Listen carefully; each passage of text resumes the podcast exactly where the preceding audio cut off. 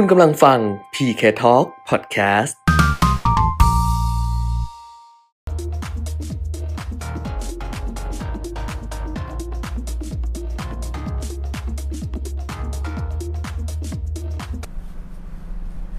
สวัสดีค่ะ สวัสดีครับ ค่ะ มาแล้วนะคะ กับอัปเดตเทรนด์ลงทุนกับเพจเดียวลงทุนนะคะ วันนี้ พระหัสบดีที่ 22 กรกฎาคม 2564 ก็พบกันเหมือนเคยนะคะครับทาง Facebook Live นะคะ ทางเพจเรียวลงทุน 10 โมงตรงอ่าคุณสิบแก้มก็โมงไปกลับเรื่มาอยๆแล้วนะว่าใช่เมื่อวานใช่ก็ไปวันหนึ่งนะ ผมก็เออออาจจะมาลุมมาตุ้มกับพวกแอปเด้งเข้าเด้งออกบ้างอะไรบ้างนะวุ่นวายอเปยู่มิดไม่ได้ปิดเสียงอ่าอ่าอ่าอ่าเปิดไลฟ์ดิฉันว่าเสียงดิฉันเจ้ยเจ้ามาจากไหนไม่ได้ปิดเสียง เมื่อวานได้ข่าวว่าหลุดไปหลายรอบเลยใช่ไหมใช่ดูแล้วอะเอออืมแล้วก็มีหลายมีบางท่านส่งมาบอกคุณแก้มไม่อยู่ ก็เลยหลุดอะไรอย่างเงี้ย วันนี้ดิฉันได้สักการะสิ่งศักดิ์สิทธิ์เรียบร้อยผมบอกแล้วไงว่าบอกแล้วไงว่าเมื่อวานเนี่ยไม่ได้เอ่ออะไรนะบนบานสารกล่าวจริงๆจริงๆก็ไม่ใช่ไม่ใช่บนบานสารกล่าวหรอกเรียกว่าถ้าบนบานสารกล่าวมันต้องไปไหว้แล้วก็ไม่อะไรตอนนี้นะคือเอาอะไรอันเนี้ยเอาหมดอะจริง ๆ เอาอะไรได้เอาหมดเลยนะคือเออแบบว่า เออทุกอย่างอะ คือจะมาพูดกันว่าเรื่องนั้นงมงายเรื่องนี้งมงายครับคือทำอะไรได้สบายใจทำไปเถอะแล้วอืมคนอื่นไม่ทำแล้วคนอื่นไม่เดือดร้อนอะอ่าทำไปเถอะครับเออทำไปเถอะเพราะว่าชีวิตเราตอนนี้นะตื่นมาก็เจอแต่เรื่องอะไรอืมเมื่อวานไม่อยู่วันหนึงก็ตาหูแหก เพราะว่าว่าเจอตัวเลขโควิดไงอ๋อเออก็ตเพิ่กมใจขึ้นทุกวันอีกทุกวันเลยใช่วันนี้นะก็เพิ่มขึ้นอีกล่าสุดนะคะก็เพิ่มขึ้นอีก ก็เดี๋ยวค่อย ๆ คุยกันไปนะครับอืมเพราะว่าตอนนี้เข้ามาอ่า 20 กว่าคนแล้วนะครับค่อยๆทยอยมาใช่เพราะว่าเราอะยังมีเครื่องกรองอากาศนะคะ จากครับทางสมาร์ทโฮมอะอีก 2 เครื่องสุดท้ายอ่าฮะนะก็คือวันนี้วันพฤหัสใช่ไหมแล้วก็ใช่พรุ่งนี้วันศุกร์นะคะ จะเป็น 2 เครื่องสุดท้ายแล้วก็รวมทั้งหมดเนี่ย สิบเครื่องด้วยกันนะคะครับคุยกันมา 10 วันก็แจก 10 เครื่องอืมเมื่อวานคุณเบียร์มีก็จัดการเรียบร้อยใช่ไหมใช่ใช่เออใช่เป็นเครื่องกรองอากาศนะคะ จากทางสมาร์ทโฮมค่ะ ถ้าเกิดว่าใครที่พลาดไปหลังจาก 10 วันนี้ไปแล้วอะอ่าฮะนะเพราะว่าคนก็ดูเยอะแล้วก็อืมแชร์เยอะนะครับแล้วก็อะไรต่างๆนานาเยอะแยะไปหมดเลย ก็จะมีแค่วันละหนึ่งท่านเท่านั้นเองที่เขาครับ random แล้วก็รับเครื่องกรองอากาศไปนะคะ ก็แสดงความยินดีกับทั้ง 8 ท่านแรกไปด้วย แล้วก็ลุ้นกันอีก 2 เครื่องกันแล้วกัน แต่ว่าถ้าเกิดว่าใครสนใจ แล้วก็ไม่ได้เครื่องกรองไปเข้าไปดูก่อน ไปดูครับสเปค ไปดูอะไรอย่างเงี้ยราคาอืมอืมราคาไปดูโปรอะไรอย่างเงี้ยก็เข้าไปที่ Facebook ของทางสมาร์ทโฮมได้หรือว่าเว็บไซต์ครับซึ่งน้องเขาก็ปักหมุดมาให้เรียบร้อยแล้วอืมอยู่ใน เอ่อเพจเดียวลงทุนที่เรากำลังไลฟ์กันอยู่ในขณะนี้นะคะ ก็เหมือนเดิมกติกาไม่ยากเลยกดไลค์กดแชร์เปิด Public ด้วยนะคะอุ้ยเดี๋ยวนี้ดิฉันรู้สึกคล่องมากคล่องละคล่องโอ้คล่องมากกดไลค์เลยกดแชร์กดไลค์กดแชร์เปิคอมเมนต์เออคอมเมนต์กดไลค์กดแชร์เออเปิด Public คอมเมนต์ปกตินะดิฉันไม่ดู Facebook Live เลยนะเออคือเวลาเขาไลฟ์ขายของกันอะไรกันอ๋อดิฉันก็ไม่ไม่ไม่ได้จะดูข้ามจะข้ามตลอด หรือว่ามันไม่เด้งมาหาเลยมันไม่เด้งเพราะว่าเราไม่ได้เราไม่ได้ไม่ได้ติดตามตรงนั้นไงเออเราไม่ได้เออติดตามเพจอะไรที่เขาแบบ ขายของหรือเออ Facebook อะไรอย่างเงี้ยอ่าฮะถ้าเราติดตามเพจของบริษัทหลักทรัพย์ ซึ่งหลังๆ บริษัทหลักทรัพย์เขาก็จัดแบบเนี้ยเขาก็มีเขาก็มีมีมีไลฟ์อันเนี้ยอันเนี้ยอืมมีเด้งมาบ้างแต่ก็เออไม่ได้ดูไงอ่าเออก็ไม่ได้ดูหรอกก็อ่าก็ก็ก็ก็ข้ามข้ามๆไปอืมแต่เดี๋ยวนี้ทำเองเนี่ยพูดคล่องมากเลย กดไลค์กดแชร์คอมเมนต์เข้ามานะคะ น้องครับมันจะซื้อกระดิ่งให้แล้วอะกิ้งกิ้งกิ้งกิ้ง CF เลยค่ะ CF ไม่ได้เพราะว่าเราไม่ได้ขายแล้วแจกเออ CF ไม่ได้ CF ไม่ได้อืมเออ อะนะสก็วัสดีนะคะทุกท่าน แสดงความยินดีกับคุณบลูไนนะบลูไนอืมก็อ่าไม่ใช่ประเทศบลูไนนะเออแต่เขาเขียนว่า B L U E N I N E อ่านว่าบลูไนอ๋อนะก็เข้าใจตั้งชื่อกันนะ ใน Facebook ต่างๆเหล่านี้ คือให้พ้องเสียงอะพ้องเสียงกับบลูไนแต่เขียนเป็นบลูไนคิดเก่งมากเออคิดเก่ง แล้วจะบอกว่าอะไรรู้ไหมบางคนอ่าฮะตั้งชื่อมานะ อย่างอืมใน ในในใน Facebook ที่เป็นแฟนเพจดิฉันน่ะอ่าฮะขวัญชนกวัฒน์กุลแฟนเพจอะก็จะครัมีบบอกว่า Facebook ชื่อก็คือ เราไม่ได้เกลียดเธอหรอกเออแต่เราเกลียดสิ่งที่เธอทำกับเรา ดิฉันก็บอกว่าถ้าเกิดท่านเนี้ยมาเล่นในเนี้ยเออเออมาเล่นในแล้วเราก็เป็นคนที่สุ่มได้เอไงอเป็นคนที่สุ่มเออได้นะ เราก็จะบอกว่ายินดีด้วยนะคะ คุณเราไม่ได้เกลียดเธอหรอก แต่เราอ่าฮะเกลียดสิ่งที่เธอทำกับเราก็น่ารักดีเหมือนกันนะอ่าเออนะต่างๆเรานานาไม่ได้เลือกจากชื่อแปลกไม่แปลกนะครับ เพราะว่าไม่เกี่เรายวสุ่มด้วยเรา random AI เอา random เออนะด้วยโปรแกรมคอมพิวเตอร์เพราะฉะนั้น ทุกคนเนี่ยมีสิทธิ์เท่าเทียมกันนะครับอืมเพราะว่าพอมันเข้าระบบปุ๊บเนี่ยเราไม่รู้เรื่องแล้วเออนะก็ให้ระบบของการแรนดอมมันจัดการก็ได้มาเป็นชื่อใครก็คนนั้นเออนะคถ้ารับจะไม่พอใจถ้าจะหงุดหงิดเออด่าระบบมันเลยค่ะเออนะไม่ต้องอะไรกับเรานะอ้าวครับเพราะฉะนั้นเนี่ยก็เริ่มทยอยมากันแล้วนะคะ อย่างที่บอกไปว่ากดไลค์กดแชร์ แล้วก็คอมเมนต์เข้ามาได้นะคะ ยังมีรับอีก2เครื่องสำหรับเครื่องกรองอากาศจากทางสมาร์ทโฮมค่ะ ส่วนสัปดาห์หน้าถ้าเกิดว่าหมดเครื่องกรองแล้วอะไรแล้วเนี่ยนะครับก็อยู่ด้วยกันไปก่อนนะอยู่ไปก่อน เออนะอย่าแบบอย่าให้ยอดยุบอย่าเพิ่งหนีไปไหนเออนะ เดี๋ยวเราก็หาอย่างอื่นๆมานำเสนอกันต่อไปนะ แต่เนอะว่าก็มันนำเสนอนี่ไม่ใช่มาแจก ไม่เออไม่ได้มาแจกอย่างนี้นะก็คงเออไม่ได้มีของแจกอะไรบ่อยอืมๆนะครับค่ะแต่ว่าเรื่องของข้อมูลข่าวสารความรู้อะไรอย่างนี้ยังเต็มเปี่ยมเหมือนเดิม ใช่ก็นะติดตามกันไปเรื่อยๆ ขอบคุณมากๆสำหรับการติดตามกันแล้วกันนะคะครับส่วนวันนี้เนี่ยเดี๋ยวเริ่มต้นกันนะคะ ข่าวมันก็ไม่ค่อยดีหรอก เพราะว่าเออมันก็จะมีตัวเลขของ ผู้ติดเชื้อหรือว่าผู้เสียชีวิตโดยเฉพาะในบ้านเราอย่างเงี้ยที่มันก็ยังคงเพิ่มเพิ่มมากขึ้นนะใช่แต่ว่าไปดูระดับโลกก่อนละกัน เพราะว่าของโลกนี่ยังต้องดูลุ้นจนกว่ามันจะดีขึ้นอีกรอบหนึ่งนะครับ เพราะว่าก่อนหน้านี้เราก็คิดว่าจะดีขึ้นแล้ว แล้วก็จะแผ่วๆการให้ข้อมูลไปแต่ปรากฏว่าคุณแก้มอืม ผมพูดมาหลายวันแล้วอืมว่าหนักขึ้นหนักขึ้นทุกวัน วันนี้ก็ต้องพูดคำนี้อีก ก็หนักขึ้นอีกหนักใช่ไมขึ้นอีก เพราะว่าเออตัวเลขเกิน 5 0 0แสนไปแล้วอืมถ้าใครตามที่ผมรายงาน เพราะว่าผมจะหยิบมาเฉพาะตัวเลขบางตัวเลขนะเราก็จะไม่ได้พูดละเอียดนะครับว่าตัวเลขรวมที่ติดเชื้อรายวันเนี้ยจาก 3 0 0 0 0 0 2 0 0 0 0 3 0 0 0 0 4 0 0 0 0 ตอนนี้เมื่อวานนี้ 5 5 3 7 1 1 คนอืมนะครับ คือเกิน 5 0 0แสนไปไกลแล้วนะอันนี้ก็อ่าสะท้อนว่าปัญหาโควิดในระดับโลกเนี่ยยังสูง อันนั้นคือตัวเลขที่ค่ะ1ตัวเลขที่2คือสหรัฐอเมริกาอืมผู้ติดเชื้อโควิดรายวันเคยต่ำกว่าท็อป 10 ไปแล้วอืมต่ำกว่า 10 อันดับแรกไปแล้ว กลับมาเป็นอันดับหนึ่งของโลกอีกครั้งหนึ่งเออในเมื่อวานนี้เออนะครับ ตัวเลขเมื่อวานค่ะก็คือติดเชื้อ 56,529 ราย เป็นอันดับหนึ่งของโลก ตอนนี้สหรัฐเป็นอันดับหนึ่งทั้งผู้ติดเชื้อรายวันอ่าผู้ติดเชื้อสะสมเออก็คือสะสม 35ล้าน1 4 6 0 0 0 กว่าคน และก็ผู้เสียชีวิตสะสม 625,808 คนค่ะนะครับเพราะฉะนั้นไม่นิ่งจริงๆค่ะนะเราคิดว่าสหรัฐจะดีขึ้นดีขึ้นแล้วเออแต่ว่าไม่ดีผู้เสียชีวิตก็กลับมาเพิ่มขึ้นอีกค่ะจาก 200 กว่าคน เมื่อวานนี้เสียชีวิตอีก 416 คนอืมนะครับเพราะฉะนั้นไอ้เชื้อที่มันกลายพันธุ์เนี่ยอืมมันแรงจริงๆคุณแก้มอืมนะฉีดวัคซีนไปเยอะแล้วแต่ควบคุมดูแลไม่ดีค่ะก็มีการติดเชื้อค่อนข้างสูงนะแล้วก็อ่าตอนนี้ แต่ว่าในการบริหารจัดการของประธานาธิบดีคนปัจจุบันโจไบเดนเนี่ยก็คงจะต่างจากอ่าโดนัลด์ทรัมป์โดนัลด์ทรัมป์ค่ะนะเพราะว่าประธานาธิบดีโดนัลด์ทรัมป์น่ะ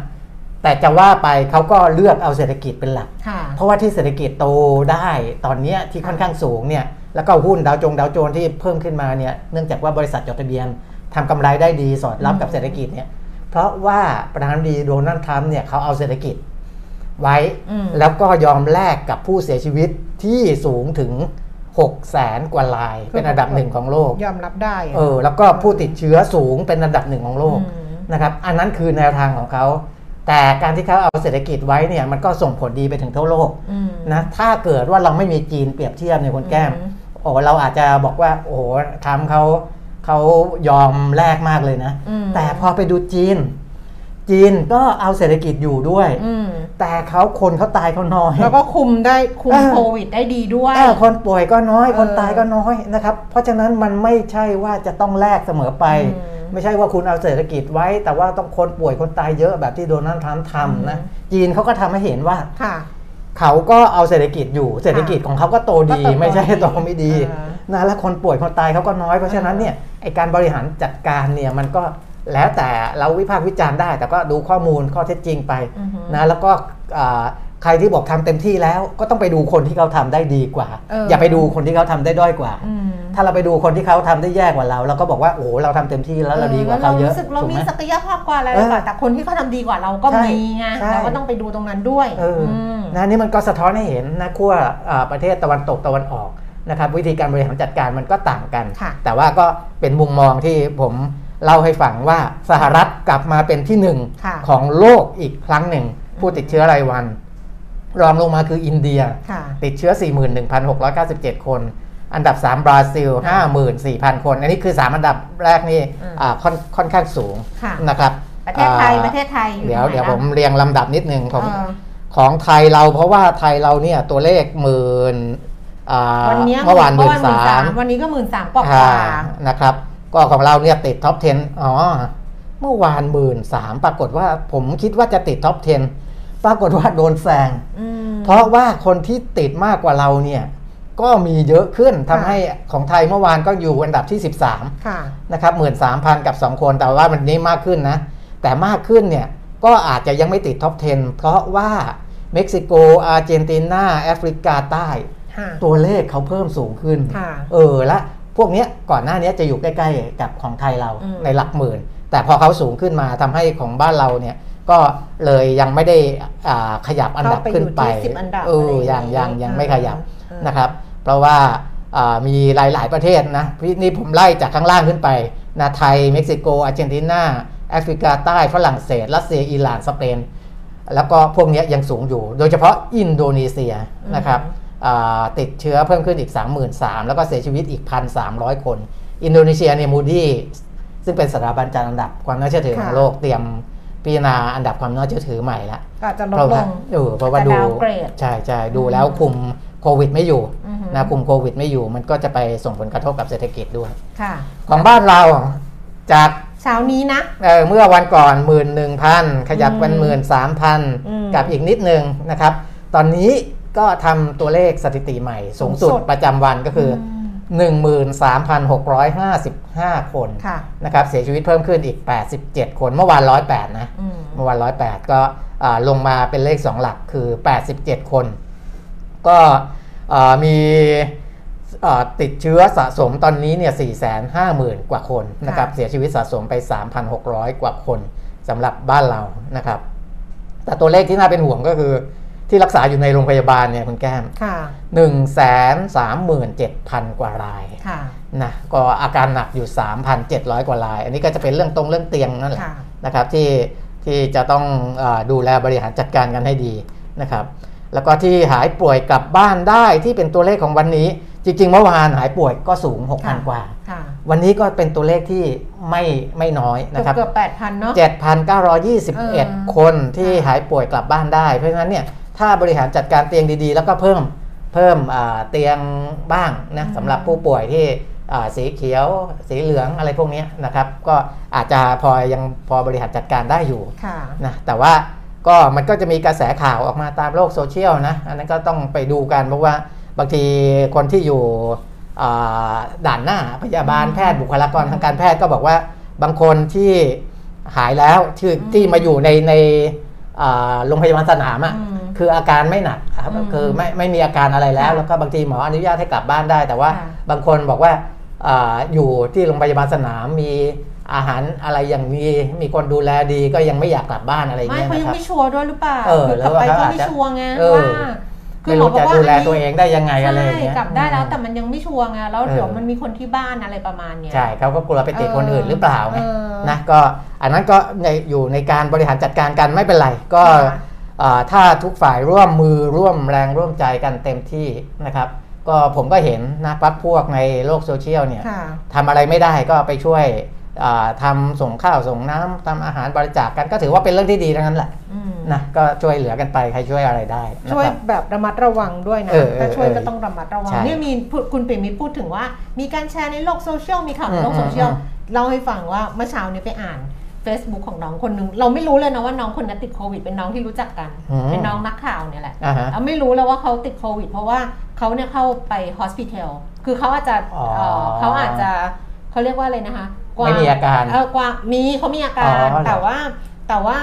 ความความอะไรอะความรุนแรงอาจจะไม่เยอะ เพราะว่าเออเออเขาน่าจะได้รับวัคซีนหรืออะไรอย่างนี้ไป แต่ครับไม่ได้ไม่ได้ไม่ทราบรายละเอียดของเขามาก อ่าฮะแต่เขามีอาการคือเขาเนี่ยเอ่อจมูกไม่ได้กลิ่นอ๋อ จมูกไม่ได้กลิ่นแล้วก็ไข้สูง แล้วเขาก็อืมไม่มีที่ตรวจ เพราะว่าเขาก็ตระเวนตรวจเนี่ยเออก็ไม่มีเขาก็ต้องอยู่ที่บ้านแบบแบบแบบกักตัวเองอะเออที่บ้านไว้ก่อนแล้วก็รอคิวตรวจอะอืมแล้วพอไปได้คิวตรวจเนี่ยเขาก็ติดเพราะเขาบอกวินาทีที่เขารู้ว่าเขาติดเนี่ยไม่ต้องทุกคนอะ คือวินาทีที่รู้ตัวเองติดนี่มันแบบโอ้โหมันเออเออคือจะเยอะไม่เยอะไม่รู้นะใช่อาการจะเยอะไม่เยอะจะไปถึงไหนไม่รู้อะแต่ว่าเหนื่อยมากแล้วเขาก็เล่าให้ฟังเลยว่า วิธีการคืออะไรเขาอยู่ กับคนมีมีรูเมทอะอืมที่เป็นอาการใกล้เคียงกันอืมเออแล้วก็ต้องคุณหมอก็จะคุยเนี่ยคอวันละสองรอบ อ่าฮะ ในในฮอสพิทอลนะคะใช่แล้วก็เอ่อให้ดูแลตัวเองวัดความดันให้อะไรอย่างเงี้ย แต่ว่าสิ่งที่คุณหมอแนะนำอันนึงคืออะไรรู้ไหมที่ฉันอ่านแล้วที่ฉันก็ยิ้มตามเลยคือ คุณหมอบอกว่าอย่าอย่าเพิ่งดูข่าวมาก เออ ดูข่าวมากหรือว่าหรือว่าไปดูท่องโลกโซเชียลมากเพราะว่าอืม ความดันมันจะขึ้น คุณหมอคือบอกความดันมันจะขึ้น ผมดูแล้วเนี่ย แบบนี้คนที่ ติดโควิดเนี่ยเออหลายคนที่คือมันไม่ได้มีผลกระทบทางร่างกายอย่างเดียวเออจิใช่มันใช่มันมีผลกระทบทางจิตใจค่อนข้างแรง เยอะมากเยอะจริงเออนะเพราะฉะนั้นเนี่ยบางคนประคองจิตใจตัวเองไม่อยู่ไม่เนี่ยอยู่อาการมันจะเปลี่ยนไปหมดเอเลยอนะยิ่งถ้าเกิดคุณเป็นคนดังนะอ่าเป็นดารงดาราแล้วอ่าควบคุมจิตใจไม่ได้เนี่ย พฤติกรรมมันสื่อออกมาจากกับภายนอกเนี่ยอืมมันจะเปลี่ยนไปหมดมันนะครับมันเพราะฉะนั้นต้องมันมีมันทั้ต้องงแบบมันต้องคุมคุมมันให้มีได้ทั้งแบบแพนิคมีอืมทั้งแบบซึมไปเลย มีเออทั้งแบบอะไรอย่างเงี้ยใช่ไปเลย เพราะแบบดารานั้นที่แบบอ่าคุณแก้มรู้จักที่ผมรู้จักเนี่ยเขาเขาก็จิตใจเขาก็โดนกระทบเยอะ กระทบเออมันก็จะมันก็จะจะส่งผลอะก็มันในก็ในมันเองกระทบนั้นกับเลยมันกระทบกับทุกคนแหละ มันกระทบเออแต่มันขึ้นอยู่ว่าเราอะจะบริหารจัดการ ความรู้สึกเราอะเออยังไงแค่เออไหนอย่างเงี้ยอ่าอย่างอย่างดิฉันเองเนี่ยดิฉันก็รู้สึกเหมือนกันนะว่าในในเฟซคือใน Facebook หรือในโซเชียลอะคุณปิยมิตรครับดิฉันไม่ได้เล่นทวิตเตอร์ไงอืมแต่อย่างในโซเชียลที่ดิฉันใช้งานบ่อยๆ ก็คือ Facebook อืมทั้งส่วนตัวแล้วก็ Facebook ในแฟนเพจของอ่าดิฉันครับแล้วก็ IG ก็ไม่ค่อยได้ใช้ คืออฮึ IG ไม่ค่อยได้โพสต์อะไรเท่าไหร่หรอก แต่ว่าดิฉันก็ไม่แชร์ข่าวพวกนี้เลยนะอืมดิฉันก็คิดเหมือนกันว่า เอ๊ะคนเขาก็คือคือบางทีเราก็คิดไปคิดไปเองคิดเผื่อคนอื่นว่าอ่าเขาจะว่าเราหรือเปล่าว่าทำไมเราเนี่ยไม่แชร์อะไรแบบนี้หรือไม่ได้มาคุยคืออันเนี้ยมันแล้วแต่จริงอืมเพราะว่าเราอะเรารู้สึกว่าเราอยากสร้าง Facebook ของเราอะหรือโลกโซเชียลของเราอะอย่างน้อยที่สุดอะถ้าเกิดคนเข้ามาแล้วอะอ่าฮะมันมีเรื่องอะไรที่มันเป็นมุมที่เฮ้ยมันได้หัวเราะบ้างได้ยิ้มบ้างเออหรือเออออะไรแต่ไม่ใช่แบบล่าเริงนะ คือครับมันเป็นเรื่องของเราอะมันเป็นเรื่องของเราดิฉันใช้ Facebook เหมือนไดอารี่อะมคือวันนี้ทำอะไรอะไรอย่างเงี้ยรู้สึกยังไงอืมรู้สึกต่อเรื่องนี้ยังไงรู้สึกต่อโลกยังไงอะไรประมาณเอเนี้ยอเอออ่าซึ่งมันเป็นสิทธิ์ของเราไงใช่ก็ไม่ต้องมาว่ากันเพราะฉะนั้นเนี่ยดิฉันว่าคนที่เขาเป็น คนที่เขาอยู่ในโลกโซเชียลอะมันก็แล้วแต่ว่าคุณจะเลือกแบบไหน เพราะบางคนน่ะ เราเห็นแล้วว่าโอ้โหแบบมันทุกข์ไม่แล้วจมันแล้วแล้วยิ่งหลังๆนี่มันยิ่งแรงไงเออการตอบโต้กันพอคนใช่คนนี้พูดโพสต์อย่างนี้อีกคนนึงก็มาโต้อย่างนี้อะไรเงี้ยมันก็เออเอ่อถ้าคนที่ใจไม่แข็งกับเรื่องพวกนี้เนี่ยนะมันก็อาจจะเปะไปเปะมาแต่ได้เหมืแต่อนกันแต่ใน Facebook ดิฉันเออคือคนที่ดิฉันรับเป็นเพื่อนใช่ไหมเออถ้าเขาคอมเมนต์มาแล้วดิฉันไม่ชอบใช่ป่ะเออดิฉันลบทิ้งเลยเออ ลบไม่ซึ่งคุณไม่ตอบโต้ อ๋อไม่ตอบหรอกแต่ลบเออ ลบลบเออแล้วก็จะมีแล้วก็จะบอกเลยว่า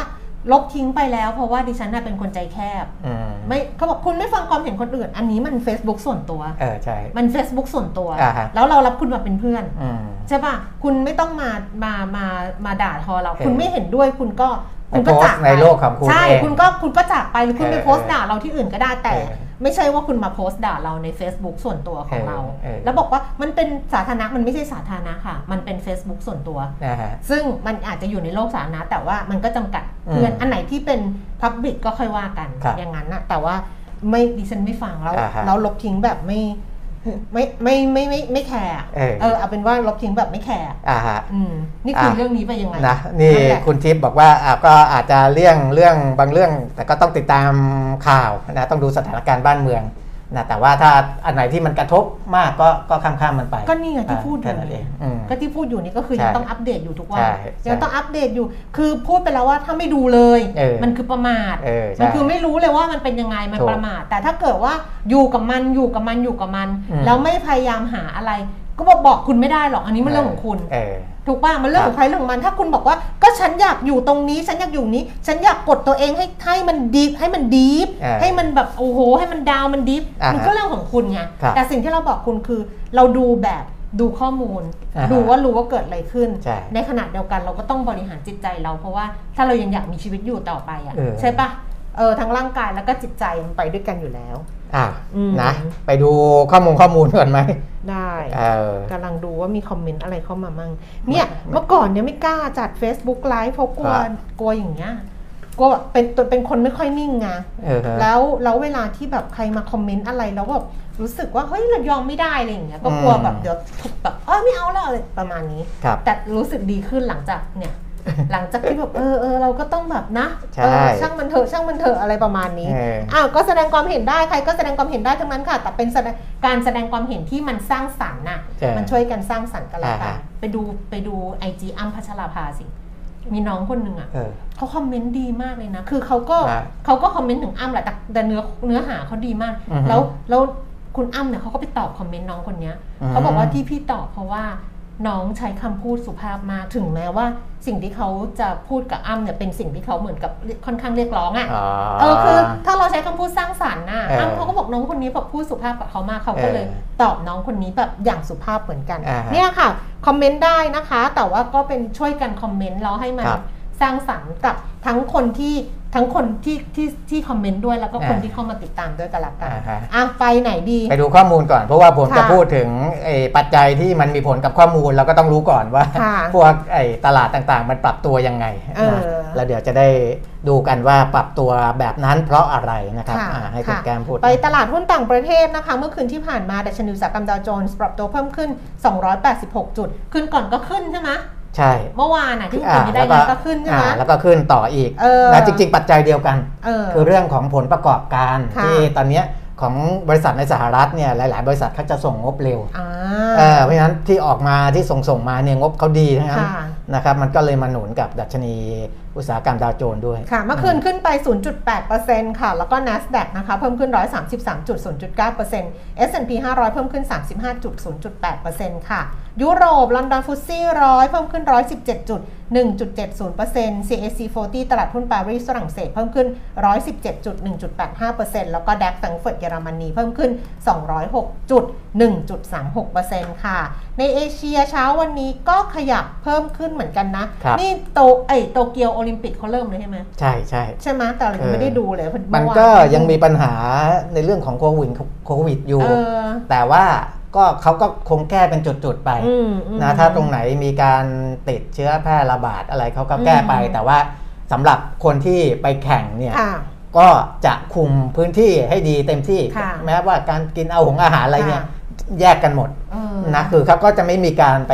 เอ่อรวมอะไรกันอะไรอย่างเงี้ยเออดิฉันไปแต่ก็ทำงานพยยมข้างนอกงานรับประทานอาหารในรถเออะออ๋อรับประทานอาหารเช้าในรถอาหารกลางวันก็รับประทานคนเดียวเออคือแบบว่าต้องก็ต้องอย่างนั้นไปก่อนมนะ ต้องอย่างนั้นไปก่อน ต้องะแบบไม่ไม่เธอถ้าเปิดแมสก็คือต้องอยู่คนเดียวรับประทานคนเดียวใช่ต้องแยกกันเลยประมาณนี้ใช่อันนี้เกอีนะคะโตเกียวเช้านี้เนี่ยขึ้นมา 159.0.58%แล้วก็หังเส็งฮ่องกงเพิ่มขึ้น 425.1.56%ค่ะ ส่วนดัชนีของเซี่ยงไฮ้นะคะ CSI 300 ลดลงไป 3.05 จุด ถ้าเป็นเซี่ยงไฮ้คอมโพสิตก็ปรับตัวเพิ่มขึ้น 7.47.0.21%นะคะ ดูให้หมดเลยแล้วกันนะครับเอาตลาดหุ้นไทยก่อนอะตลาดหุ้นไทยวันนี้เนี่ยกลับมาปรับตัวเพิ่มขึ้นค่ะ กลับมาปรับตัวเพิ่มขึ้น เริ่ม 23 คืออะไรอะ พี่คุณอาวุธถามว่าเริ่ม 23 คืออะไร เริ่ม 23 ไม่เข้าใจ เริ่ม 23 คอมเมนต์ว่าเริ่ม 23 อ๋อ ไอ้นี่ไงโอลิมปิก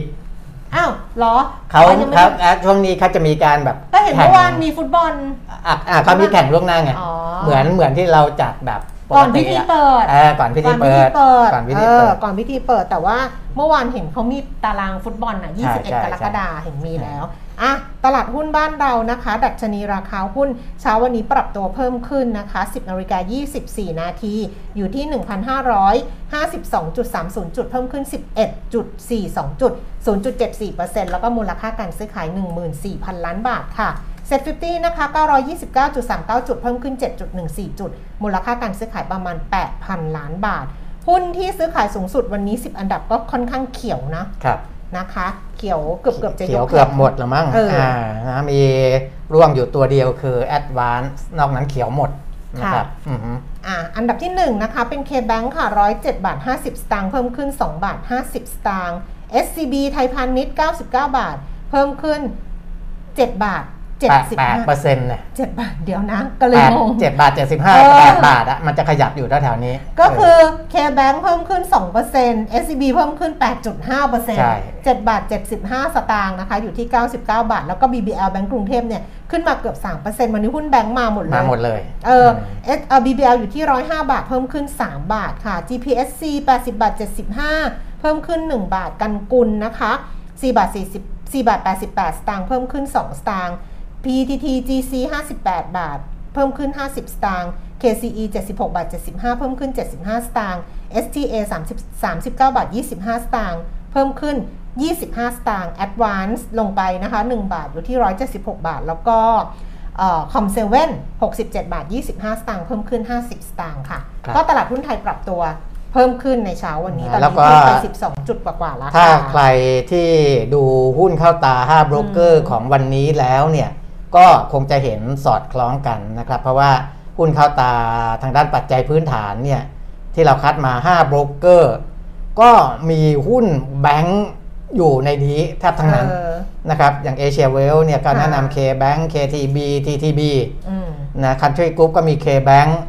อ่า Trinity ก็มี SCB KTB นะไทยพาณิชย์อือฮึ KTB ก็จะเป็นจะเห็นว่ามันมันจะล้อกันไปนะอืมนั่นแสดงว่า เวลาจับกระแสของบรรดาโบรกเกอร์ต่างๆเนี่ยเขาก็จะจะจับกระแสที่หุ้นที่โดดเด่นในแต่ละวันค่ะอยู่แล้วนะครับแล้วก็เราก็จะเห็นว่ามันสอดคล้องกับอันดับหุ้น 10 10 อันดับซะเป็นส่วนใหญ่ แต่ว่า วันเนี้ยจะเป็นเรื่องของหุ้นแบงก์เด่นหน่อย เดี๋ยวผมจะให้รายละเอียดเจาะลึกอีกทีผลการดำเนินงานเพราะว่าหุ้นมีแบงก์เรื่องของผลการดำเนินใช่งานใช่ปะใช่ใช่เมื่อวานป้าไม่อยู่วันหนึ่งป้าก็งงว่ามันเกิดเออออะไรขึ้นบ้างอ้าวงั้นเดี๋ยวค่อยกลับมาดูครับนะว่ามันมีเรื่องอะไร แต่ว่าตอนนี้ไปดูอัตราแลกเปลี่ยนก่อนค่ะดอลลาร์บาท เช้าวันนี้นะคะอยู่ที่ 32 บาท 86อืม 82 สตางค์32 บาท 82 สตางค์ค่ะ แล้วก็ราคาทองคำอยู่ที่ 1,798 เหรียญต่อออนซ์อันนี้คือย่อลงมาหน่อยหนึ่งครับราคาในบ้านเรา1อืมราคาในบ้านเรา 27,900 28,000 บาทค่ะครับแล้วก็ราคาน้ำมันใจดำเนาะวันก่อนที่ลงเยอะๆ ไม่ลดน่ะเออแล้วคือคือเหมือนเขารู้ว่ามันจะขึ้นแหละ มันลงแบบเหมือนแบบเป็ แล้วมันก็เด้งขึ้นโอ้มันดีดขึ้นมาเอแบบออะไรอย่างเงี้ยเด็กเออเด็กขึ้นมาหลายเปอร์เซ็นต์เหมือนกันเออเมื่อวานปนะคตรับทเขาไม่ได้กระโหลกกระลาอย่างเราไงแล้วเมื่อวานเทรนพอดีตลาดไอ้น้ำมันสำเร็จรูปที่สิงคโปร์มันปิดด้วยไงเขาก็เลยถือโอกาสตรงนั้นก็ยังเออก็ยังยังไม่ปรับยื้อไปหน่อยนึงเอออะก็เบรนท์นะคะเช้านี้ 71เหรียญ88 เซนลดลง 35 เซนเวสต์เท็กซัส 69 เหรียญ 98 เซน ลดลง 32 เซน ดูไบ 71 เหรียญ 28 เซน เพิ่มขึ้น 28 เซน ใครครับที่เราบอกก่อนหน้านี้ว่า อุ้ยคุณพี่อย่าเพิ่งเติม อั้นไว้ก่อน อั้นไว้ก่อน อะไรอย่างเงี้ย ก็อย่าถึงขนาดเข็น เข็นรถกลับบ้านกันละกัน เพราะว่าเออเอาแน่เอานอนไม่ได้ ขนาดลงครับเยอะๆอะแต่มันก็ดีดกลับไงเขาก็เลยไม่ได้เด้งไม่ได้ปรับขึ้นมา เพราะว่าสต็อกน้ำมันนะในสหรัฐค่ะ ก็ลดลงมากกว่าที่คาดค่ะนะครับตัวลงตัวเลขเอ่อไม่ต้องให้รายละเอียดแล้วกันเอาค่ะว่า เป็นอ่าข้อมูลว่าเนื่องจากว่าสต็อกน้ำมันเออมันมันลดลงมากกว่าที่คาด ก็แสดงว่า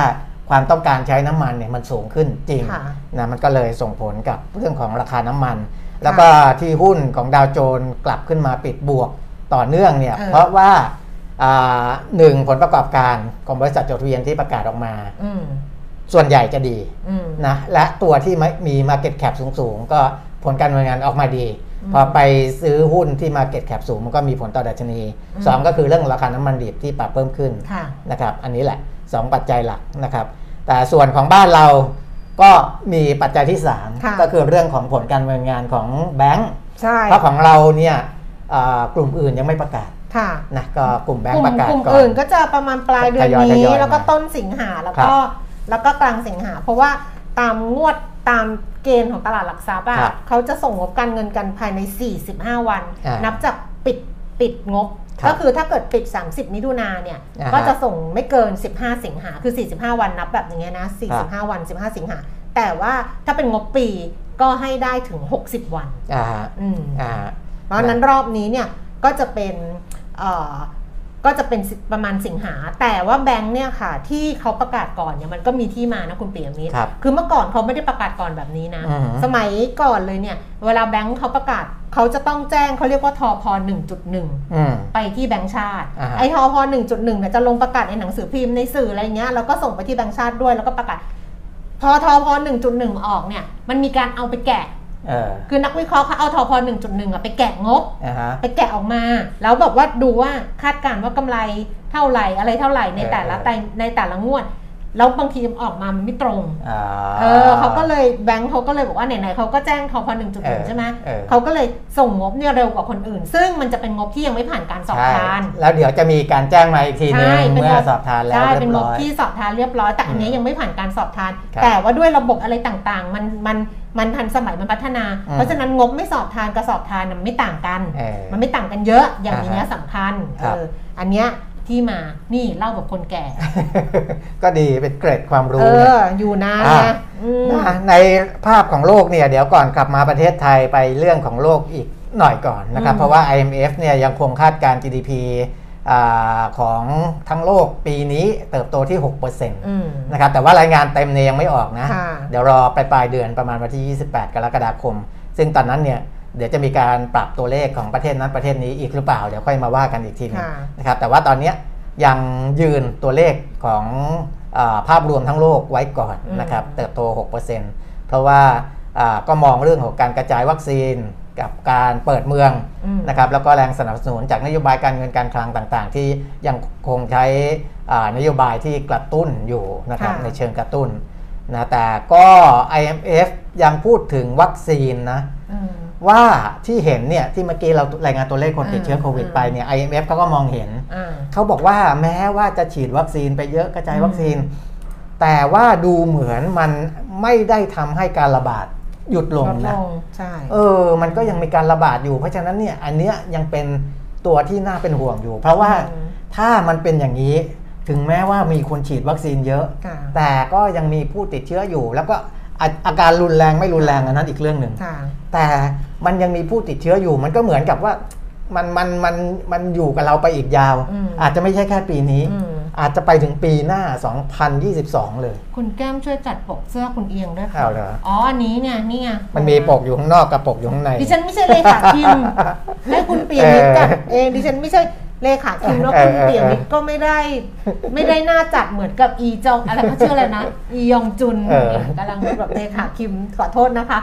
เดี๋ยวขอบพระคุณมากค่ะโหสามนี่ไงบอกคือเรื่องเลยอ่าพอปุ๊บก็จับสวมเลยไงเออเพราะฉะนั้นปกข้างหนึ่งออกข้างหนึ่งยังอยู่ขอบคุณมากค่ะ นะอ่ามีอ๋อพี่คุณอาวุธบอกคุณแก้มช่วยจัดปกเสื้อคุณเอียงด้วย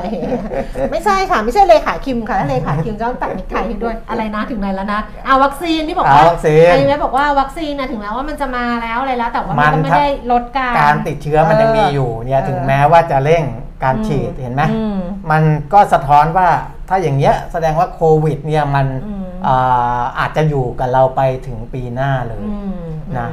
2022 เพียงแต่ว่า จะอยู่แบบไหนอืมจะเปิดเศรษฐกิจแบบไหนเออนะที่จะทำให้คนป่วยคนเสียชีวิตน้อยที่สุดค่ะเออ น่าจะเป็นอย่างนั้นแหละค่ะนะดูดูแล้วทิศทางน่าจะเป็นอย่างนั้น เพราะเราเห็นเราไม่ได้ดูประเทศเราอย่างเดียว เราต้องใช่ดูทั้งโลกดูด้วยทั้งโลกเออดูทั้งโลกเออด้วยว่าอ่าประเทศที่เขาฉีดเยอะก็คุมอืมยังคุมไม่อยู่อืมนะไม่ว่าจะเป็นทั้งอังกฤษก็ดีทั้งสหรัฐอเมริกาก็ดีสะท้อนค่ะออกมาแล้ว นะสหรัฐเนี่ยไม่คิดว่าอยู่ๆก็จะกลับมากลับเพิ่มมาขนาเพิ่ดมนี้ขึ้ได้นเนาะเพราะว่าอังกพฤฤษติกรรมก็เหมือนกันการใช้ชีวิตเขาอะอืมที่เคยเล่าไปแล้วอะเออมันเป็นอย่างนั้นจริงอืมๆคือพอเขารู้สึกว่าสบายใจขึ้นมีคนฉีดวัคเต็ซีมนเยอะที่เลยเขาก็ไม่สวมแมสไม่สนอะแล้วรวมกลุ่มมีกิจกรรมรวมมีเอาคอนเสิร์ตมีอะไรเอเยออะแยะไปหมดแล้วมันก็กลับมาแบบกลับนี้แหละมาคือมันก็ต้องเป็นแบบนี้นะครับมันก็ต้องเป็นแบบนี้แหละ คือมันก็จะอย่างเงี้ยก็ต้องอยู่อืมกับมันไปแบบนี้นะเพียงแต่ว่าอย่าไปให้มันมียอดผู้เสียชีวิตเนี่ย อย่างใช่เนี้ยสำคัญแล้วใช่ก็จริง ๆ การติดเชื้อก็อาจจะติดเพราะเรื่องนี้เราก็จะเห็นบางคนที่บอกว่าติด แล้วก็ไปตรวจอีกทีนึงไม่ติดอะไรประมาณเนี้ยมันก็อาจจะมันควรจะมีแบบเนี้ยมากขึ้นเออมันจะได้ไม่ต้องเข้าสู่ระบบรักษาพยาบาลไงแต่ว่ามันก็ต้องค่อยๆ เปลี่ยนแปลงไปถ้ามันเออออยู่กับเราอีกนานเนี่ยนะอืมเพราะว่าการติดเชื้อจะมีอาการไม่มีอาการ มันก็กระทบกับอืมอ่าการใช้ชีวิตประจำวันอืมนะมันมันมันมีผลทั้งนั้นอะ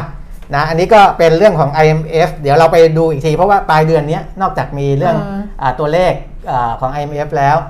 ทางด้านของเฟดค่ะก็จะมีประชุมอีกรอบหนึ่งด้วยนะค่ะเออนี่มีคุณอภิชาติถามมาว่าก่อนกดก่อนก่อนเกิดโควิด GDP รวมทั้งโลกเท่าไหร่ มันมีตัวเลขนะ แต่มันต้องไปหาจำไม่ได้อะอ่าฮะมัมีอยู่แล้วเพราะว่า IMF World Bank ก็ทำมาอยู่แล้ว ของปีต้องเป็นปีหก20น่ะ ปีเออปีเออหกสองอะปีสอง ไม่ใช่สองศูนย์2020อ่าต้อง2019 2019เออต้องปี2019อะ2019เพราะอืม2020เนี่ยโดนแล้ว ครับ เราโดนโควิดมา 2 ปี 2020 กับเออ2021ต้องดูปี 2019 2019อะ เพราะ 2019 มันมาปลายปลายๆปีอะมันดูตัวเลขปี 2019จริงๆ ได้ แล้วอ่าพูดถึงตัวเลขของปีนี้ที่คาดการณ์กันเออ เนี่ยหลายหลายๆประเทศเนี่ยค่ะสูงเป็นประวัติการณ์ค่ะ นะคือสูงกว่าช่วงก่อนโควิดอีกด้วยค่ะซ้ำนะครับ เพราะฉะนั้นเดี๋ยวเดี๋ยวไปดูให้อีกทีก็ได้นะครับค่ะพวกนั้นตัวเลขพวกอันนั้นี้นอะคุณคุณคุณคุณเนี่ยส่งมาอ่านชื่อไม่ออก รักคนหล่อระวังเสียใจบอกดิฉันหนอไม่เสียใจอ๋ออ๋อเพราะว่าพระเอกเกาหลีเออเพราะว่าดิฉันน่ะดิฉันน่ะปกตินะ ไม่เออเคยไป comment ตามเพจอะไรอย่างนี้เลยนะอ่าฮะเพราะว่าอายเขาไงแต่แต่ล่าสุดดิฉันไป comment ในเพจซงจุงกิเออประเทศไทยอะที่เป็นแฟนเพจของไทยแลนด์เขาทำอะอ่าฮะเพราะว่าล่าสุดคือซงจุงกิเนี่ยเขาตอบรับ confirm บท ใหม่เรียบร้อยแล้วอืมซีรีส์ใหม่ แล้วเขาก็บอกว่าซีรีส์เนี้ยคือพอจุงกิ confirm ปุ๊บเนี่ยอ่าฮะเขาจะ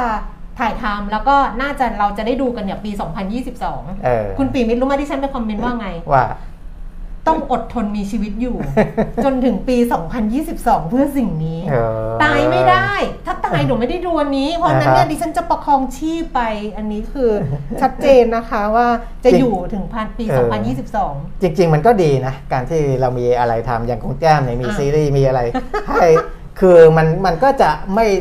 ต้องไปโฟกัสกับเรื่องที่มันหดหู่อยู่ไม่ตแต่ลอมัดนเวก็ลาดูนะ ก็คืออย่างอะอย่างเมื่อวานเนี้ยเมื่อวานก็เออดูแบบดูซีรีส์ไปทำงานดูซีรีส์ไปเออแล้วก็อะไทยเตรียมเข้าไอโคแวกอะก็อ่าฮะอ่านอยู่นะว่าอืมอ้าวตกลงพี่เขาเข้าแล้วเหรอพี่เขาอะไรอย่างเงี้ยอ่าฮะแต่ว่าก็ช้าไปเหมือนกันนะ เออ เออ แต่อันนี้ไม่ต้องไปพูดถึงละกัน เออ ไม่ต้องไปพูดถึงละกันว่ามันเกิดจากอะไร เพราะว่าถ้าอยากรู้เรื่องว่าทำไมไทยไม่เข้า ไอ้โครงการจัดหาวัคซีนเออ COVAX ก่อนหน้านี้เนี่ยเออตอนเนี้ยทุกสื่อเลยทำไทม์ไลน์มาหมดเลยค่ะครับตั้งแต่คุณอนุทินพูด ตั้งแต่อธิบดีกรมควบคุมโรคพูด ตั้งแต่นายกประยุทธ์พูดอะไรอย่างเงี้ยนะเออจนถึงผู้อำนวยการสถาบันวัคซีนอย่างเงี้ยว่าเออทำไมไม่เข้ามันมีค่าใช้จ่าย เราเป็นประเทศที่มีรายได้ปานกลางค่อนข้างไปสูง เราก็เลยจะไม่ได้ฟรี เราเลือกยี่ห้อไม่ได้ เงื่อนไขเยอะอะไรประมาณเนี้ยอ่าฮะแต่ว่าสุดท้ายเนี่ยจนแล้วไงจนทางแล้วไงเออก็ต้อง ก็ต้องเข้าโควัคก็อ่าแต่ว่าการเข้าเนี่ยก็คือสำหรับปี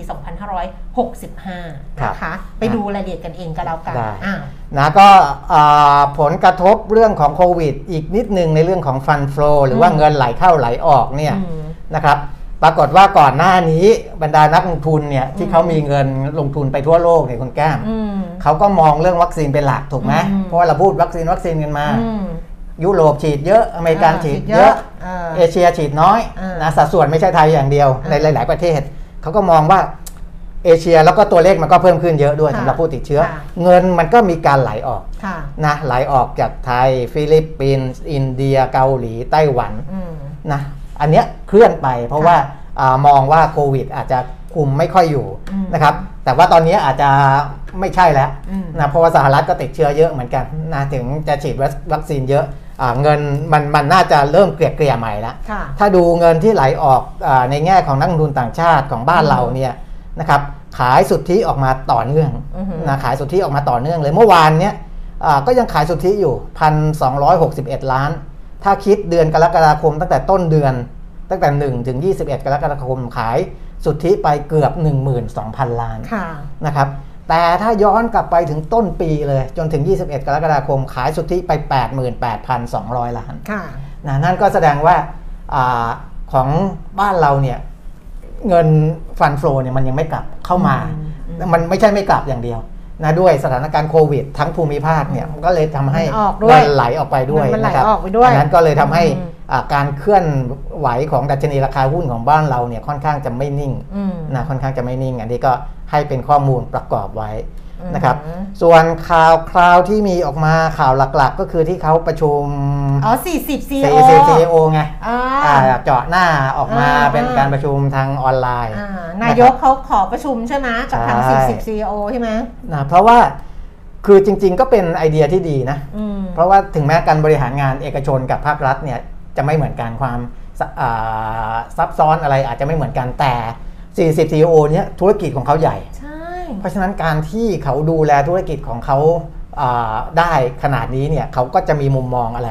บางอย่างที่จะสะท้อนมาที่ภาครัฐนะครับ แล้วเราอย่าไปมองว่าเอกชนทุนนิยมอะไรอย่างเงี้ยบางทีเออมัน คือไปมองอย่างนั้นมันก็อคติเกินไปคือเพราะบางเรื่องที่มันมีประสบการใช่ณ์อะมันเอามาแชร์เอามาช่วยกันได้แล้วก็ใช่เปิดกระโหลกบ้างค่ะบางใช่ทีอะมคือบางทฤษฎีเนี่ยคือคือคืออย่างที่คุณแก้มบอกอะ่ะบางทีเราอืมเราไปเอ่ออาจจะไปอ่านหนังสือเรื่องนั้นเยอะไปฟังคนคนนั้นเยอะอ่าเราก็จะอาจไปเชื่อทฤษฎีหนึ่งอืมนะว่าอ่าทุนนิยมผู้ประกอบการเขาก็ต้องปกป้องผลประโยชน์ของเขาเอง แต่บางทีการปกป้องผลประโยชน์ของเขาเนี่ยมันก็เป็น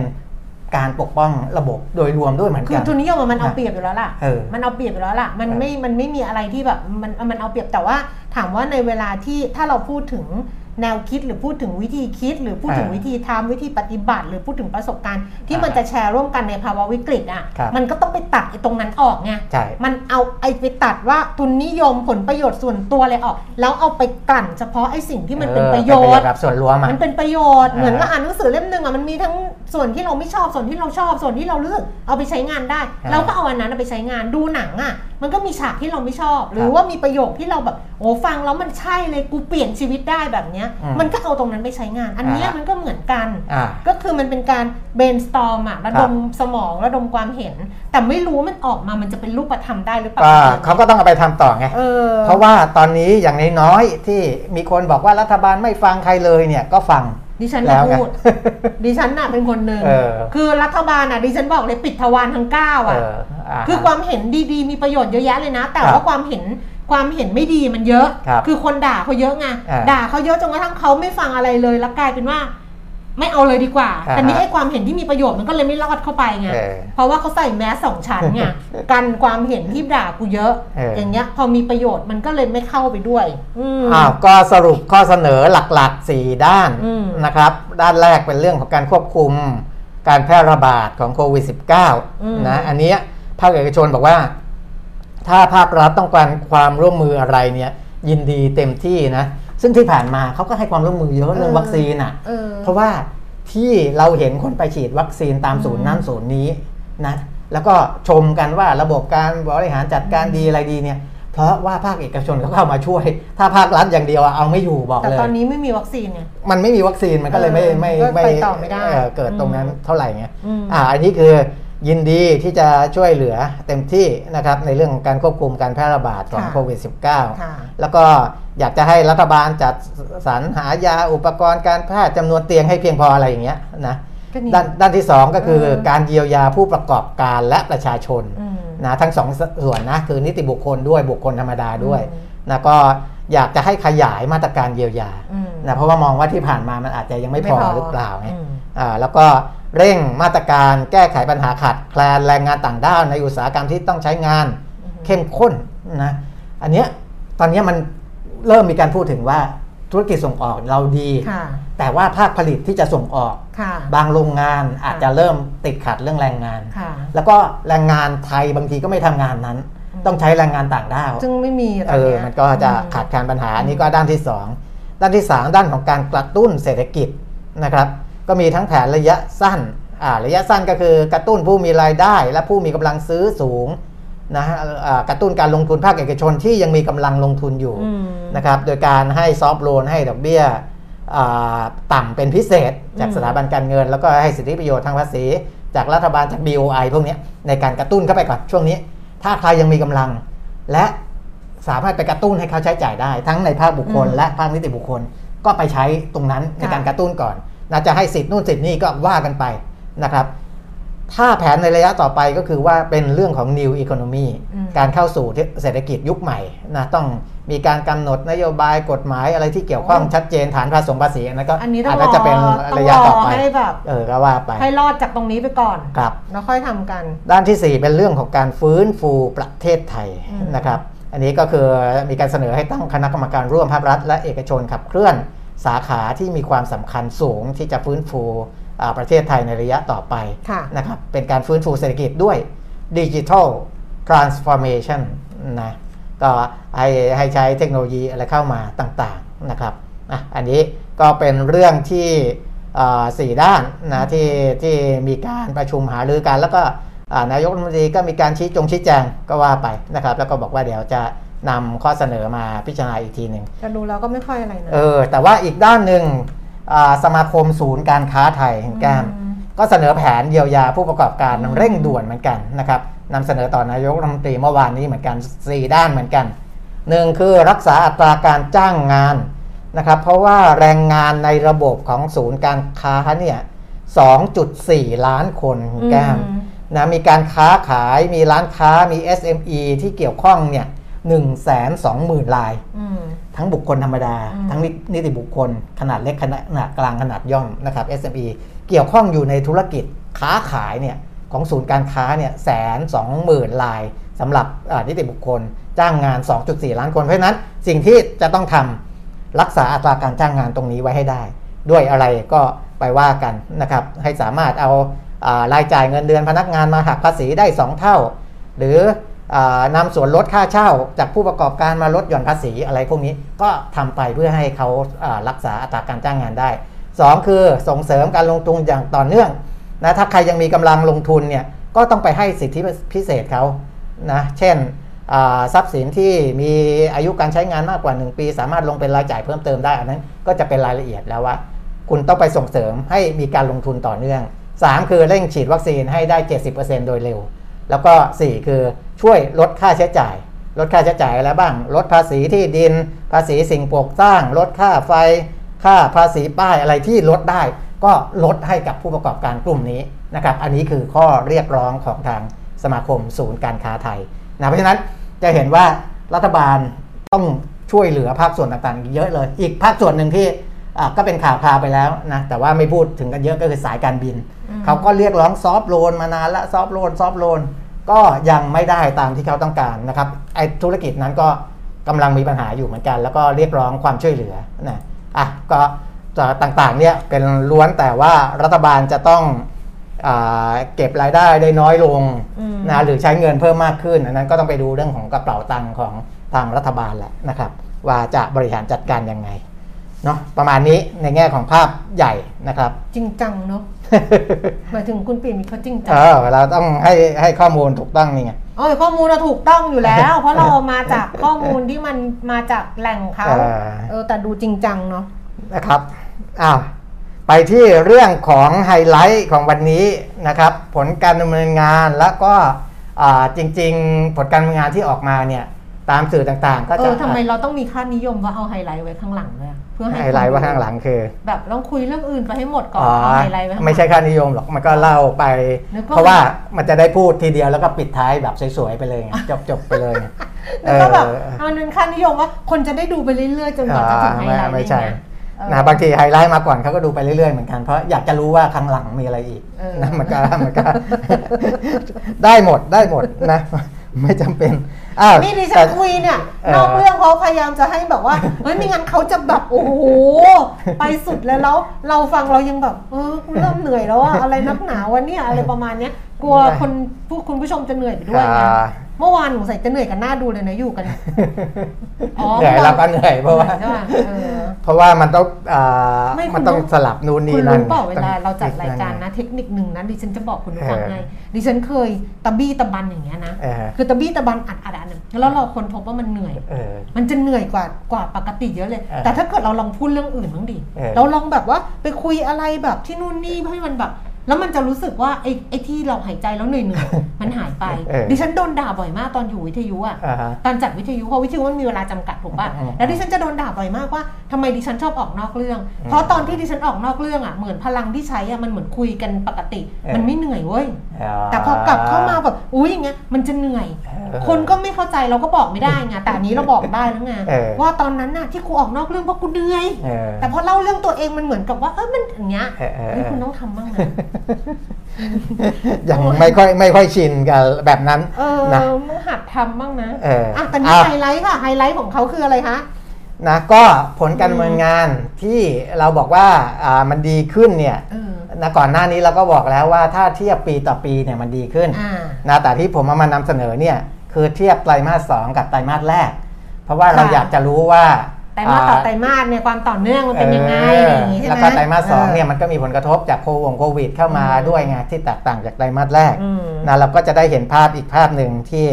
อ่าดูว่าแต่ละแบงก์เป็นยังไงทีเนี้ยอืมถ้าจะพูดไปโดยไม่มีกราฟิกเนี่ยอืมก็อาจจะไม่เห็นภาพไงแต่ทีเนี้ยเราจะต้องใช้เทคโนโลยีชั้นสูงขั้นสูงสุดหน่อยเออเพอราะว่า ต้องบอกก่อนในการที่ว่าสำหรับคนที่เออเข้ามาดูเนี่ยอืมถ้าดูก่อนหน้านี้จะรู้ครับว่าเรามีน้องที่เป็นแอดมินเออแล้วน้องเนี่ยเขาก็จะเก่งอะเขาก็จะสลับทำกราฟิกสลับปุ๊บปั๊บปุ๊บปั๊บเอออยากดูรูปไหนอย่างเงี้ยสลับปุ๊บปั๊บปุ๊บปั๊บครับแต่คราวเนี้ยเมื่อเนื่องจากมัน work from home ทุกอย่างเนี่ยมันก็จะเปลี่ยนไปเออแอดมินเราก็เป็นแอดมินมือใหม่ที่เราเอามาจากบ้านสำหรับเออกดเข้ากดออกอย่างเดียวทำอย่างอื่นก็กลัวว่ามันจะหลุดเออใช่ไหมคุณปีมิตรก็เลยจะโชว์เทคนิคขั้นสูงเออขั้นสูงเลยของการ คุยเรื่องของผลประกอบการแบงก์เออในแล้วไตรก็มาสที่แล้วสอก็งเห็นข้อมูลไปด้วย แล้วก็ให้ทุกท่านเนี่ย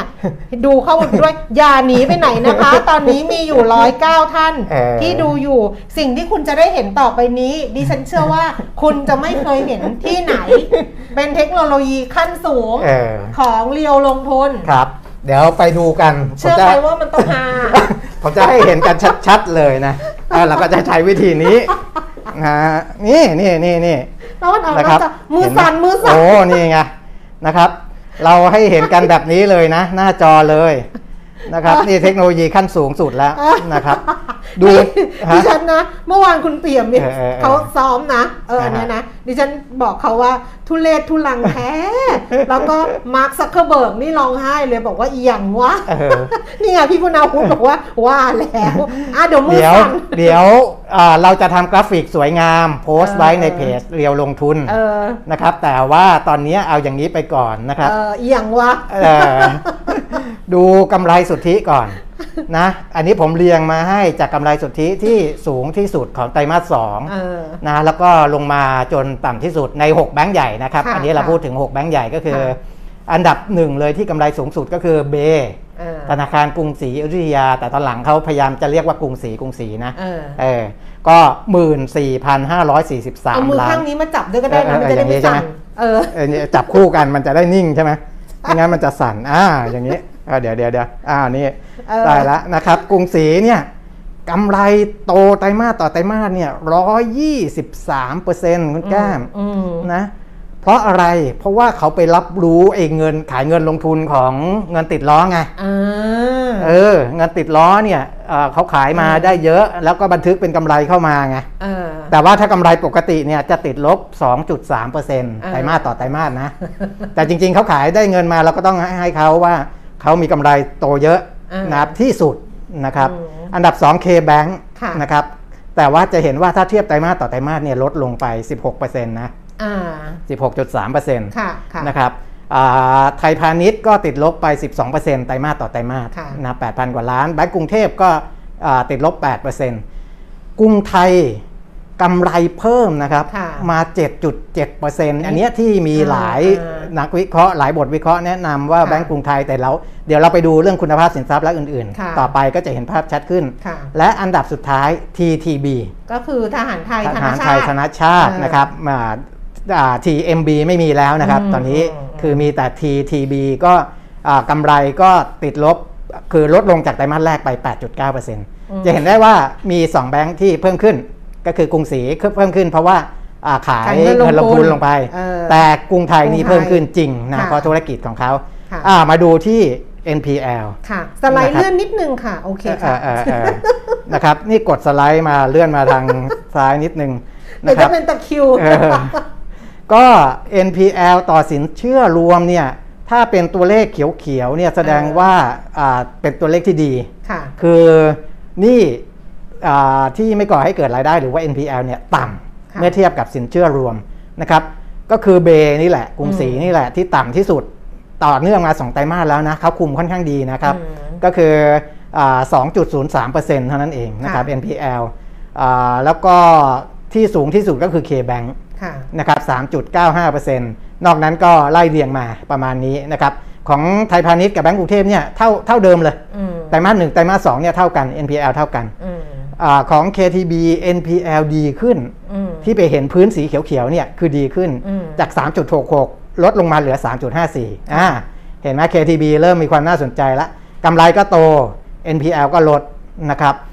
แล้วก็ธนะอ่าทหารไทยธนชาติค่ะ NPL เพิ่มขึ้นเยอะนะค่ะเออจาก 2.75เป็นเป็น 2.89 เพิ่มขึ้นเยอะสุดท้ายอ่าแต่เดี๋ยวจะบอกเหตุผลว่าเพราะอะไรนะครับ ให้ดูกราฟิกไปก่อนให้ดูกราฟิกไปเยวก่บอเหตุผลนนะสไลด์เลื่อนได้ด้วยระวังอย่าลื่นล้มทับกล้องนะคะ กลัวเดินกลับมาจะเตะขากล้องเนี่ยแหละค่ะอ้าวค่ะ มาดูการตั้งสำรองอันเนี้ยเอออ่าเพื่อให้ดูว่าเขาใช้หลักของความระมัดระวังมากน้อยแค่ไหนค่ะในการตั้งสำรองเผื่อหนี่สงสัยจะศูนย์อืมถ้าตั้งเยอะเนี่ยมันจะไปกินเรื่องเรื่องของตัวกำไรอืมนะครับถ้าตั้งน้อยก็อาอาจจะดูแล้วไม่ค่อยระมัดระวังเท่าไหร่ค่ะนะครับตัวที่ตั้งแบงค์ที่ตั้งสูงที่สุดนี่คือแบงก์กรุงเทพสีเขียวๆเห็นไหมอืมร้อยเก้าสิบจุดสามเปอร์เซ็นต์ นะครับซึ่งแบงก์กรุงเทพเนี่ยใช้หลักความระมัดระวังมาตลอดอืมเพราะว่าไตรมาสแรกเขาก็ตั้ง 187.3%อืมยังขยับขึ้นอีกนะอืมคือไตรมาสหนึ่งเนี่ยคือสูงที่สุดในบรรดาระบบแบงก์อยู่แล้วอืมแต่ก็ยังไม่พอนะก็มาตั้งเพิ่มขึ้นอีกเป็น 190.3%แต่ที่ตั้งน้อยหน่อยเนี่ยจะเป็นไทยพาณิชย์ 142.3%แต่ก็เพิ่มขึ้นจากไตรมาสแรกค่ะจะเห็นว่าในพื้นเนี่ยเป็นสีเขียวทั้งหมดเพราะค่ะทุกแบงก์ ตั้งสำรองเพิ่มขึ้นค่ะหมดจากไตรมาสสองอืมอ่าเพิ่มขึ้นจากไตรมาสแรกทั้งหมด แต่จะเพิ่มขึ้นมากน้อยแค่นั้นเองค่ะนะครับ TTB ทหารไทยนานาชาติตั้งอ่าสำรองเพิ่มค่อนข้างเยอะเลยเห็นไหมคุณแก้วค่ะค่ะอ่าไตรมาสแรกเนี่ย 124%ต่ำมากอ่านะ ตอนนี้ขยับขึ้นมาทีเดียว 161%ของ NPL เลยค่ะนะครับอืมอ้าว มาดูอีกอืม2ช่องสุดท้าย ค่ะ รีบดูเลยค่ะ เพราะครัว่าบมีคุณอรไทยบอกว่าปวดแขนแทนค่ะ อ้าว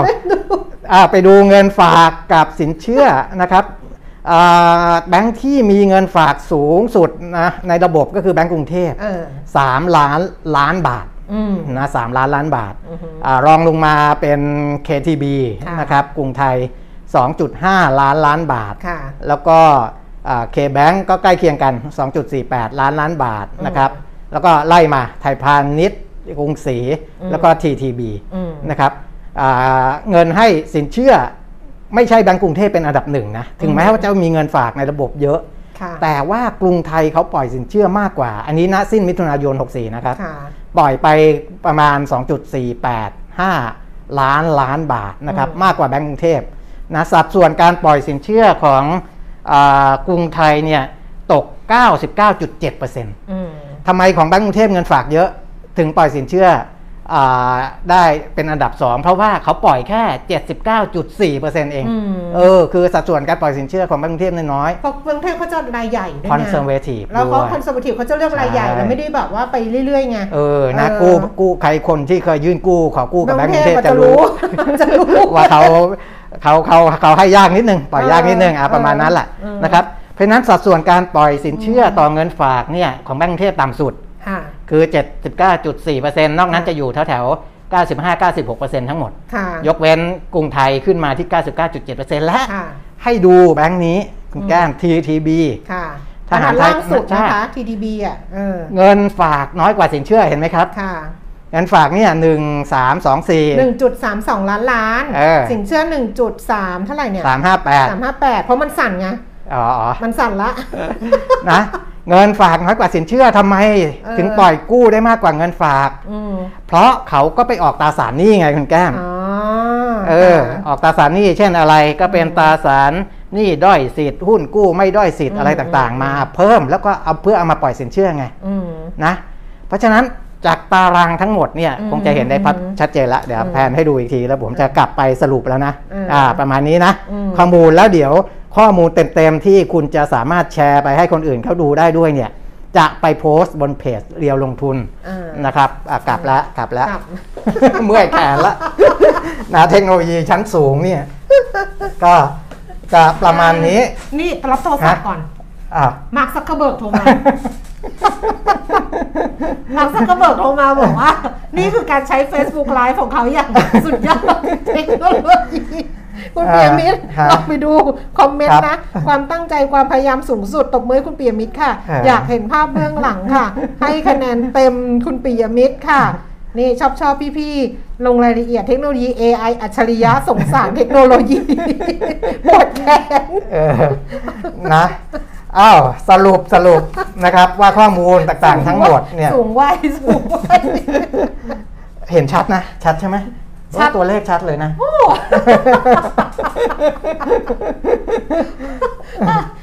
ถ้าเราแบบว่าเออออะไรนะเทบักเอออ้าวนะ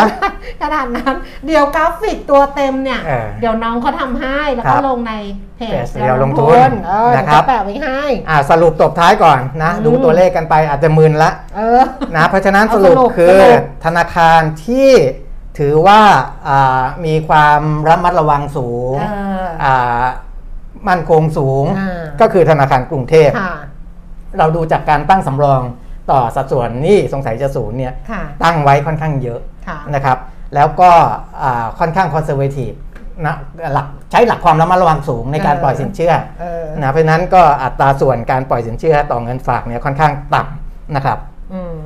ธนาคารที่คุม NPL ได้ดีที่สุดค่ะและผมทำตัวเลขมาหลายไตรมาสคุณค่ะแก้มเขาก็ทำคุมได้ดีอย่างนี้ยมาอืมเรื่อยๆเลยนะอืมก็คือธนาคารกรุงศรีอืมคือเขาจะอยู่เนี่ยประมาณ หนึ่งเปอร์เซ็นต์กว่าสองเปอร์เซ็นต์กว่าเนี่ยเออเขานิดๆอะไรคือเงี้ยคือเขาไม่ได้ว่าขึ้นเออขึ้นลงลงนะเออเขาก็อยู่อย่างนี้ตลอดนะครับเพราะฉะนั้นธนาคารที่คุมหนี้เสียได้ดีที่สุด คือธนาคารกรุงศรีอืมธนาคารที่ทำธุรกิจเชิงรุกมากที่สุด คืออะไร ธนาคาร TTB ทหารไทยธนชาก็ติเขาเพิ่งรวมไงเขาก็เลยอาจจะแบบว่าเออเปลี่ยนอะไรเยอะด้วยไงแล้วครัก็บทำอะไรหลายอย่างนะมไอการทำธุรกิจเชิงรุกเนี่ยไปดูสัดส่วนอืมการให้สินเชื่อต่อเงินฝากนะครับเขาให้ทะลุเพดานเงินฝากไป เพราะว่าออเขาให้สินเชื่อเนี่ยร้อยสองจุดหกเปอร์เซ็นต์ของเงินฝากอืมนะเพราะฉะนั้นเขาก็พยไปไปพยายามไปออกตราสารนู่นตราสารนี่อืม ไปไปเหมือนไปกู้เงินมาอ่าจากอีกฝ่ายหนึ่งต้นทุนซึ่งต้นต่ำทุนต่ำแล้วก็อ่ามมาปล่อยกู้ในต้นทุนมาที่ปล่อยกู้ในต้นทุนสูงสูงกว่าใช่เพื่อให้ได้ส่วนต่างของใช่ดอกเบี้ยตรงนี้อ่ามคือถ้าเขาทำได้ดีเนี่ยค่ะเขาก็จะมีกำไรเยอะค่ะแต่ก็ต้องคุม NPL ให้ดูให้ดีด้วยค่ะนะครับซึ่งที่ผ่านมาเขาก็คุม NPL ได้ดีในระดับหนึ่งค่ะนะก็คือ 2.75 ขึ้นมาเป็น 2.89%ค่ะก็ถือว่ายังไม่ได้สูงมากค่ะนะครับ แล้วก็เขาก็ไม่ได้ระมัดไม่ไม่ไม่ได้ละเลยความระมัดระวังอ่าเพราะเขาก็ไปตั้งสำรองเพิ่มไว้ด้วยไงค่ะจาก 124%ขึ้นมาเป็น 161%ค่ะนะครับเพราะฉะนั้นตัวที่เห็นชัดๆ มากที่สุดก็คืออืม3กลุ่มอืมนอกนั้นเนี่ยก็ก็ว่ากันไปนะอืมมันอาจจะต้องไปดูรายละเอียดอ่ามากกว่านั้นว่าการปล่อยสินเชื่ออามีโอกาสที่จะเสียหายในอนาคตกับกลุ่มไหนอะไรยังไงบ้างนะครับ แต่ว่าที่เห็นณตัวเลขตอนนี้ณ30 มิถุนายน 2564 เป็นแบบนี้นะสรุปให้ด้วยเรียบร้อยนวดนะครับแขนหน่อยไหมไม่ต้องยังไม่เท่าไหร่ยังพอได้อยู่ พอได้อยู่ เอ้ยมันก็ดีเหมือนกันนะ ไอการให้การชูกราฟิกเนี่ยเพราะไม่งั้นเราก็จะอธิบายยากนะเอเอออแล้วเนี่ยใช่ไหมแล้วเนี่ยคนเออคนที่ชมเออเนี่ยนะ คนที่ชมทาง Facebook Live นะครับชอบหมดเลยบอกสุดยอดสุดยอดดูไปอมยิ้มไปวันนี้สนุกพี่มาร์กยังอายเห็นชัดค่ะเออทำให้คนรุ่นเดียวกันมีกำลังใจมากขึ้นอะไรอย่างเงี้ยนะเออมันจะไปบอกคุณเปียมิตรในทางที่ผิดนะ แต่เขาจะไปหลงเชื่อว่าเฮ้ยมันดีมันดี แล้วเดี๋ยวเขาจะทำอีกนะเออซึ่งมันไม่ควรบ้างมันไม่ควรจะแบบมัว่านไม่ควรทำบ่อยไม่มันไม่ควรทำซ้ำมันทำครั้งเดียวครั้งเดียวพอแล้วอ่าฮะเอออย่าไปทำบ่อย อ่าชอบค่ะ น่ารักดี เออ ก็ดีเหมือนกันคุณปิมินครัเขาบตั้งใจมากเลยค่ะ ซ้อมด้วยนะคะเราต้องดูก่อนไงว่าเฮ้ยเวลาฉายแล้วมันเห็นจริงหรือเปล่าอะไรอย่างเงี้ยใช่ไหมเออมก่อนเข้านี่ซ้อมด้วยเอาไปดูว่าเออเนี่ยจะเป็นยังไงอ่าเลยอย่างเงี้ยใช่เออแต่พอจริงขึ้นมา แขนสั่นมือสั่นเหมือนกันนะเราอะมันสั่นมือมันสั่น อ้าวอ่าหมดนะอ่าเพราะฉะประมาณนี้แหละอันนี้เดี๋ยวไปเดี๋ยวไปต่อก็คือใช่ทำกราฟิกใช่ในใช่เพจแต่ครับ จริง ๆ เวลาทำกราฟิกอะถ้าคุณปิ่มมิตรอยากให้คนแชร์คุณปิ่มมิตรน่าจะเขียนข้อความอะมีมีที่มีเขียนไว้แล้วที่อธิบายอะสรุปไว้แล้วในเออจะมีจะเขียนข้อความไว้ อืม แล้วก็ประกอบโดยเป็นภาพเนี้ยภาพกราฟิกเนี่ยเออนะครับว่าว่าเรามองเห็นอะไรบ้างจากชาร์ตนี้ เออนะมองเห็นมือสั่นค่ะนะสั่นอ่าหวั่นไหว ประมาณนี้นะ ประมาณนี้แล้วกันนะคะ หมดไหมนี่จะเอาคุณอะไรอาวุธบอกว่าถ้าจะมีโชว์กราฟิกแบบนี้อ่า บ่อยๆเนี่ยไม่ต้องใช้คนถือให้ใช้ลาวให้ใช้ราวตากไม่ผ้าได้ไม่ได้ เพราะว่ามันต้องมีไอ้นี่ฮะ มันต้องมีเทคโนโลยีการเลื่อน อ๋อตามที่เราพูดไงว่าเลื่อนอย่างเงี้ยเลื่อน ทำให้เลื่อนกล้องตามไงเอาเอาไม่ได้เอาเอาไง ชาร์จไว้ที่นิ่งๆ แล้วก็เลื่อนกล้องไปมา มันจะเวียนหัว แต่อันเนี้ยเราใช้เทคโนโลยีสุดยอดก็คือเออเออเลื่อนตามสไลด์ถัดไปค่ะฟึ๊บเออเออสไลด์ถัดไปค่ะฟึ๊บอย่างนี้ไง เออมันสุดยอดกว่าอ้าวเอานะ ประมาณนี้ละกันปิดท้ายกันด้วยอย่างนี้แหละค่ะเออแล้วก็พรุ่งนี้วันศุกร์นะคะ เดี๋ยวกลับมาเจอกัน แล้วก็อีก 2 เครื่องก็คือของวันนี้ครับพฤหัสแล้วก็พรุ่งนี้ครับนะก็จะปิดแคมเปญสำหรับเครื่องกรองอากาศจากทางสมาร์ทโฮมก็พรุ่งนี้อ่ามาลุ้นกันอีกทีนึงแล้วกันนะคะ วันนี้ขอบคุณสำหรับการติดตามสนุกสนานมากแต่ว่า ภายใต้ความสนุกสนานที่เราคุยกันอยู่ มีเรื่องที่ต้องกังวลก็คือเรื่องของโควิดต้องติดตามต่อไปอ่าฮะแล้วก็มีข้อมูลนะคะ ที่เราจะติดตามกันแบบนี้ทางเพจเรียวลงทุนทุกวันจันทร์ถึงวันศุกร์นะคะ ที่เป็นวันทำการอ่าวันหยุดเดี๋ยวค่อยว่ากันเพราะสัปดาห์หน้าจะมีวันหยุดเว้นๆนิดนึงครับเดี๋ยวค่อยดูว่าจะเป็นยังไง 10โมงตรงมาเจอกันนะคะ วันนี้เราส่งคนลาแล้วสวัสดีสค่ะวัสดีครับ